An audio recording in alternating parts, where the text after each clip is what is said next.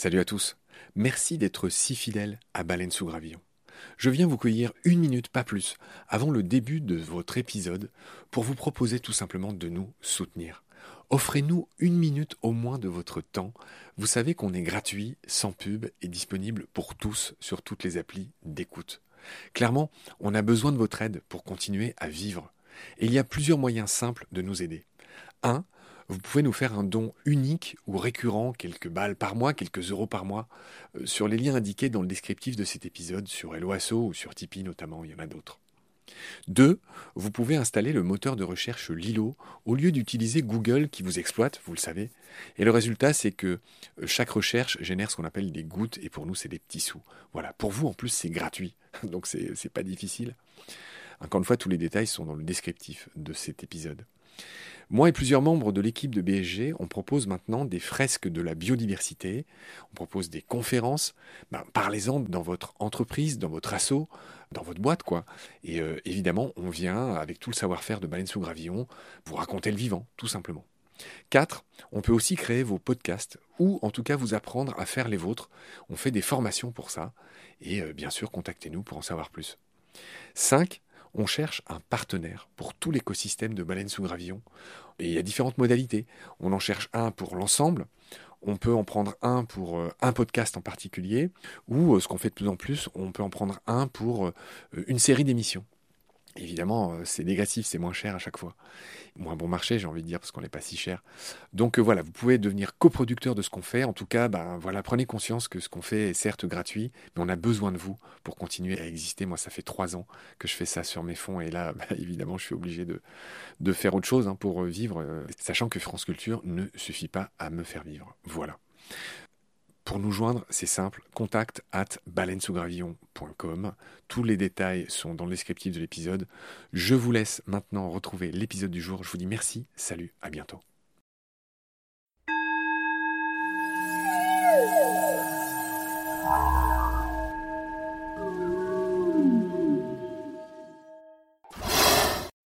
Salut Ernst. Salut Marc. Ravi de te retrouver. Tes voyages t'ont amené en Amazonie où euh, tu as notamment fait une expérience avec un chaman. Oui, l'Amazonie, ça c'était un ami qui avait la charge d'écrire un livre sur l'Amérique du Sud. Il m'a demandé si j'étais d'accord d'aller avec lui. Donc, euh, bien sûr, bien volontiers. en 2000, euh, je ne sais plus exactement, 2005, quelque chose comme ça. Et à condition qu'on aille euh, à Machu Picchu et qu'on aille voir le désert de Nazca. C'était ma condition. et je viens avec. Nazca, c'est là où il y a les géoglyphes. Hein. Exactement. C'est quelque chose d'absolument fascinant. C'est ces grandes figures qu'on ne peut voir que d'avion qui représentent un colibri. Il y a même un cosmonaute. C'est ça. Il y a des choses absolument. Est-ce que c'est un cosmonaute? Mais il y, a des, il y a des figures géométriques, abstraites, et des figures organiques, colibri, condor, mm. araignée. Et dans les figures géométriques, euh, j'ai fait une découverte intéressante sur laquelle j'aimerais publier aussi. Attends, tu, vas publier? Oui, j'ai un livre en préparation. Sur les géoglyphes de Nazca? Non, ça sera intégré dans la géométrie, dans la nature et dans les arbres en particulier. Intéressant la Lune, la géométrie, les arbres et le cosmos. C'est un peu le titre général et là, je vais parler de Nazca. Attends, tu vas pas nous refaire le coup des pistes d'atterrissage pour les ovnis? Non, non, non, pas du tout. Ça, c'est une thèse Pas du tout, non, non, non. ça sera autour du nombre d'or. Qui a fait long feu, oui. non, non, c'est pas nécessaire. Alors, je rebondis sur tout ce que tu dis. Il se trouve que tu en parles beaucoup du nombre d'or et tu parles aussi de la suite de Fibonacci qui est lié. Enfin voilà, dans tes histoires de pive, en Suisse, on dit pas pomme de pain, on dit une pive. Bravo. On en a ri tout à l'heure. Alors peut-être que c'est le moment de connecter un peu là-dessus. Euh. D'accord. Mais on finit vite euh, l'Amazonie? Bien sûr, tu as raison. D'accord. Alors en Amazonie, on a fait deux stages. Un, deux fois en Amazonie péruvienne. L'un c'était du côté de Pucallpa et l'autre c'était vraiment en Amazonie profonde, dans un endroit où on va vraiment remonter très longtemps pour euh, rejoindre une ancienne station de recherche allemande délaissée. Donc là, c'était vraiment l'endroit le plus reculé possible. Et près de Pucallpa, donc déjà dans le bassin euh, amazonien euh, de basse altitude, on a eu l'occasion de visiter des communautés Shipibo qui sont en contact avec la civilisation. C'est quelques heures de bateau. Et dans un village, là, ils avaient quand même une très profonde tradition de l'ayahuasca. Et là, c'était intéressant d'entrer en discussion. Là, j'ai eu, je pas, c'était trop court, j'avais pas le temps parce qu'on doit se préparer, on doit se purifier euh, avant de faire vraiment l'expérience de l'ayahuasca. on n'avait pas directement le temps pour le faire, mais ce qui était intéressant, c'est de discuter avec un jeune qui était à cheval sur les deux cultures, moderne et traditionnelle. Et lui venait de faire un voyage intérieur euh, grâce à ces substances et de faire un tableau de ce qu'il avait vu. Et il m'a expliqué pendant tout un après-midi la signification de son tableau qui faisait 1m50 sur 2 mètres carrément. Et chaque détail, chaque centimètre carré, c'était quelque chose qui était vraiment pour lui comme un, reportage de ce qu'il avait vécu avec ces deux serpents qui se côtoient. C'est assez fascinant. Ce double serpent, c'est pas seulement un serpent, mais deux serpents. Et tout ça, on le retrouve dans la mythologie scandinave. Mythologie scandinave. Yggdrasil. Yggdrasil, exactement, les serpents et le serpent géant qui entoure Yggdrasil aussi. Et aussi la mythologie grecque, euh, la mythologie de Gaïa, du platane, de la déesse aux deux serpents. C'est bouleversant. As trouvé ça fascinant que, que si loin dans le monde, les mythes cosmogoniques soient si proches. Absolument. Là, on retrouve la pensée profonde de Carl Gustav Jung, qui a vraiment euh, exploré les archétypes euh, mentaux de l'humanité. Et finalement, on est tous plus ou moins construits de la même manière intérieurement. Euh, extérieurement, on ressemble, on a des différences, mais ce serpent intérieur, c'est une réalité très très marquante. Alors, tu me vois sourire parce qu'il y a un autre truc que tu as dit en Amazonie qui t'a intéressé. Bon, c'est beaucoup moins spirituel que, ce que tu viens de dire. C'est que tu es tombé sur des jeunes qui arrivaient à attraper des oiseaux en se mettant dans l'eau avec une citrouille sur la tête. Et là, ça rejoint ton expérience de pêche à la truite à la main dont on a parlé dans le premier épisode avec toi. Je fais ce pont. C'est très bien de faire ce pont. Ça me fait très plaisir d'en parler ici encore. C'était donc l'échange entre, euh, on était adultes à ce moment-là, chercheurs les deux. Lui, c'était euh, à l'origine un Indien d'Amazonie qui a fait euh, les grandes écoles américaines, Harvard et compagnie. Donc avec lui, on a échangé. Il m'avait invité à participer à des conférences euh, dans le Pantanal, justement, dans Mato Grosso, près du Pantanal. On se racontait nos histoires parce que je me sens autant issu d'un peuple premier comme lui, avec mon petit village, avec cette ancienne culture. Et lui nous racontait, oui, toi tu attrapais les poissons à la main, nous aussi, mais nous on attrapait même les oiseaux à la main. Ce qu'on faisait, on prenait des grosses citrouilles, des calebasses, on les évidait, on faisait deux trous pour les yeux, et on s'immergeait dans le fleuve avec la tête dans la calebasse, et on pouvait comme ça se déplacer sous l'eau en respirant, en regardant autour de nous. C'était simplement une calebasse qui flottait sur le fleuve, et on s'approchait des oiseaux, les échassiers, et au dernier moment, on les attrapait. C'est fabuleux ce que tu racontes. Tu sais, je pense qu'on est beaucoup à l'avoir fait. Moi aussi, je vais te raconter un truc qui va te faire sourire. Il y avait une mare à côté de la maison où j'habitais quand j'étais petit, et qui était peu profonde, elle faisait à peu près 50-60 cm, elle était remplie de poissons rouges. Et un jour, je sais pas si tu connais Rahan, tu sais, c'est le fils des âges farouches, le blond, là, enfin bref, c'est une BD, bref, aucune importance. Je me suis rendu compte par hasard que en montant sur une pierre instable de cette mare, les vibrations effrayaient les poissons, qui du coup avaient une réaction très étrange. Ils étaient tellement effrayés qu'ils allaient se mettre sous les feuilles mortes au fond de la mare, et en gros ils attendaient que les vibrations s'arrêtent. Et donc, tu vois, je montais sur cette espèce de caillou qui était un peu branlant, je faisais un peu vibrer le truc, les poissons allaient se mettre sous une feuille et j'avais qu'à les ramasser. Fabuleux. Cette technique-là, tu la connaissais pas. C'est superbe, magnifique. Non, celle-là, je la connaissais pas. Alors, raconte-nous la tienne. Comment toi, tu pêches les truites?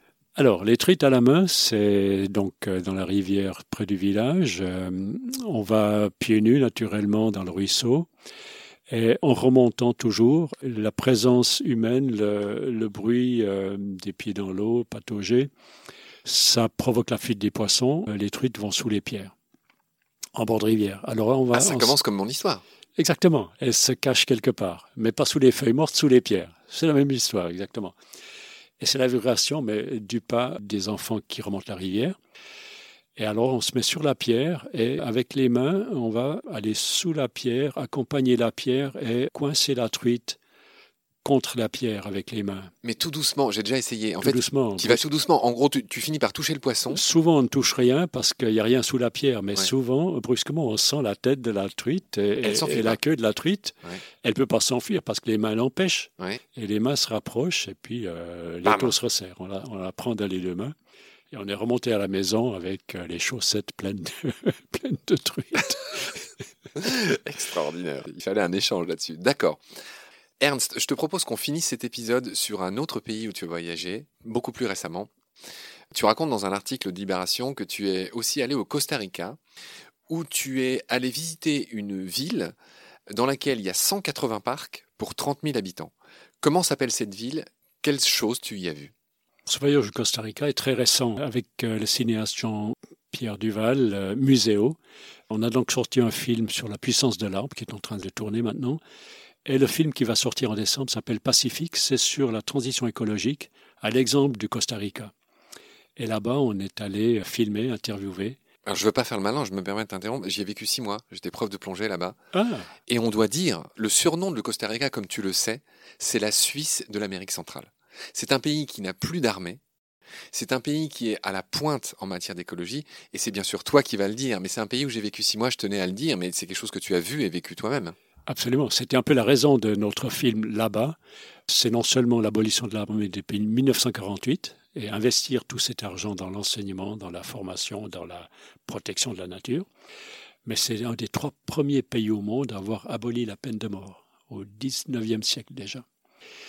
Donc il y a toute une mentalité dans ce pays qui est très intéressante, une, forme de cordialité, euh, un accueil magnifique.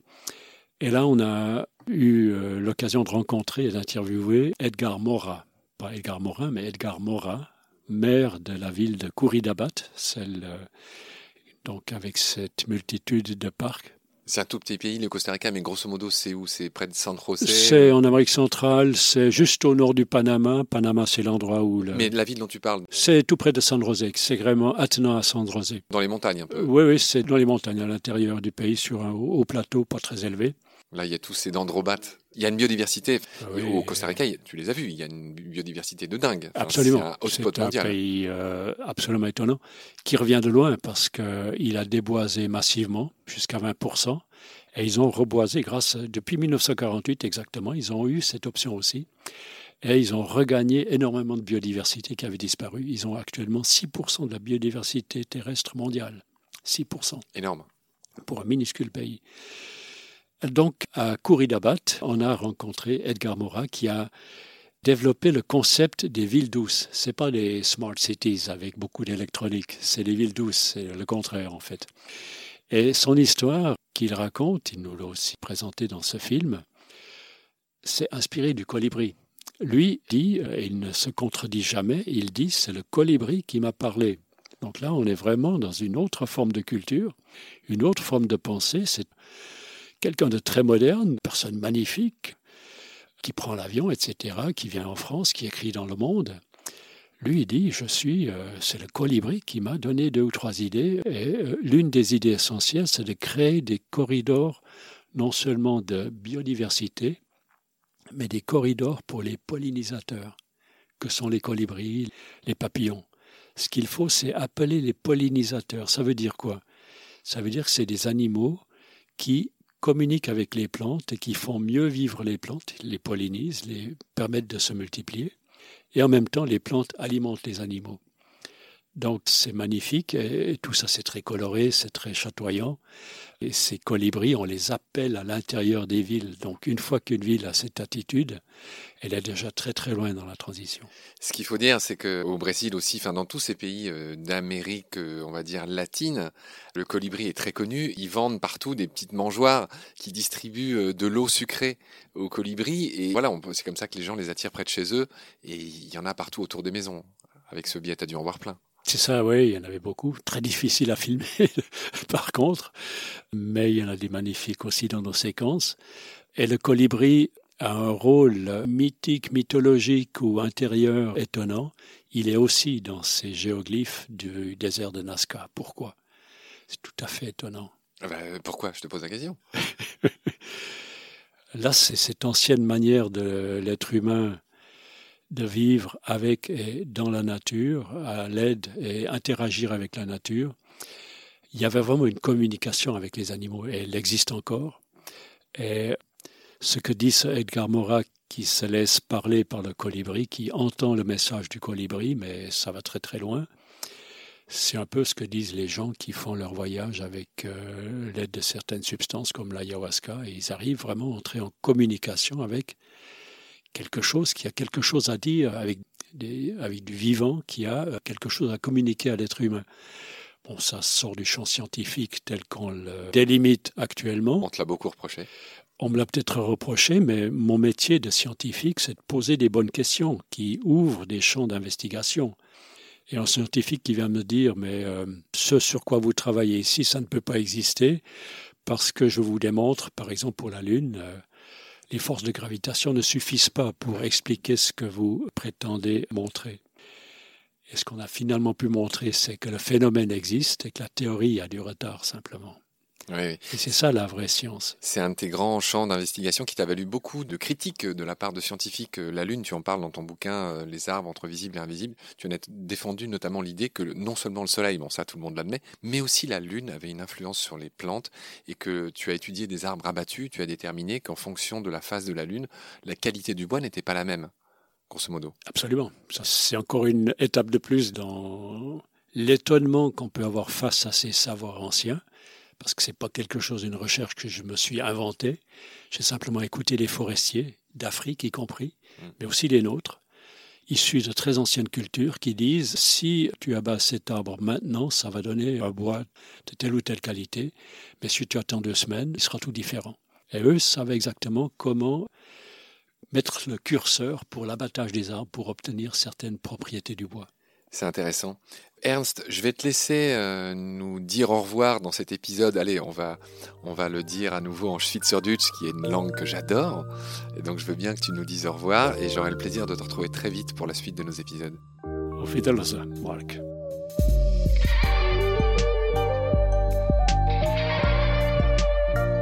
C'est la fin de cet épisode. Merci de l'avoir suivi. Pour continuer, nous avons besoin de votre soutien. Et vous pouvez nous aider simplement, en quelques clics et gratuitement. Il suffit par exemple d'utiliser le moteur de recherche solidaire Lilo. Ainsi, chacune de vos recherches sur Internet générera des gouttes qui seront reversées au projet de votre choix, comme Baleine sous gravillon par exemple. Vous pouvez par ailleurs vous abonner à nos podcasts comme d'habitude, partager les liens, devenir adhérent de l'association BSG ou encore faire un don sur Helloasso ou sur Tipeee. Grand merci par avance. Je remercie tous mes équipiers pour leur aide précieuse. Je vous retrouve bientôt pour de nouveaux épisodes. Et d'ici là, prenez soin de vous et de ce qu'il y a autour de vous. Merci. À bientôt.